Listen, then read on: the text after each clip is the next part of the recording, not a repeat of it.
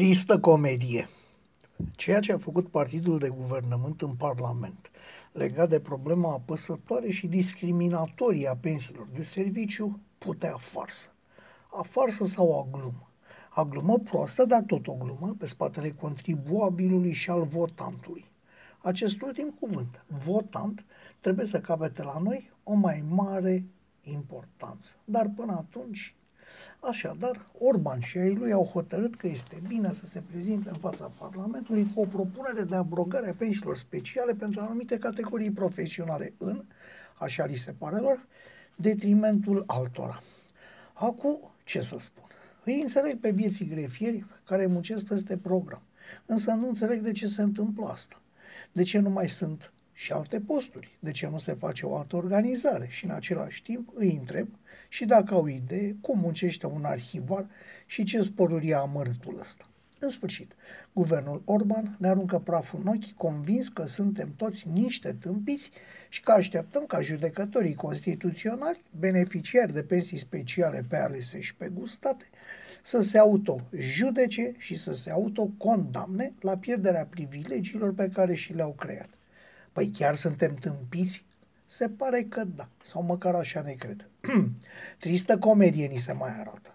În concluzie, noi tâmpiții înțelegem că nu se dorește eliminarea pensiilor speciale, că nu se dorește eliberarea sistemului de pensii și a statului din jugul unor mafioți cu gulere albe, care ne iau taxă de protecție pentru că așa au stabilit în cârdășie cu alți mafioți numiți aleși.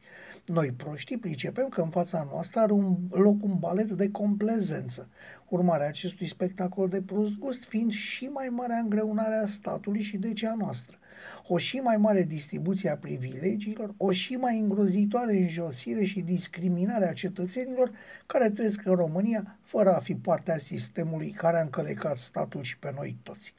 Urât balet, urâtă farsă, tristă comedie. Dacă actuala propunere de restructurare a pensiilor trece, nu va trece, știu, dar să presupunem că ea va trece. Așadar, dacă actuala propunere de restructurare a legii pensiilor va trece, tot nu se va rezolva nimic pentru că 1. Lasă în plată cele mai grase și cele mai multe pensii speciale. 2. Creează o nouă clasă favorizată. 3. Dacă există o clasă favorizată, în scurt timp, ea va crește într-un ritm accelerat, partidele aflate la putere având grijă să-și recompenseze aplaudacii și pupincuriștii. Dacă actualul guvern nu dorește să se întâmple aceste lucruri, dacă doar a greșit când a venit cu propunerea în Parlament, își poate cere scuze aplicând tuturor principiul contributivității și atât, permițând adaosuri la pensie sau, atențiune, sau nu și scăderea vârstei de pensionare a persoanelor care s-au evidențiat în mod deosebit. Am mai spus care, nu mai repet care ar fi acestea, și atât. Președintele Iohannis, care în ultima vreme este cam tăcut, ar putea da și el o mână de ajutor prin organizarea unui referendum pe această temă în aceea zi cu alegerile locale și atât. Cerem așa ceva pentru că ni s-a promis în campanie electorală și atât.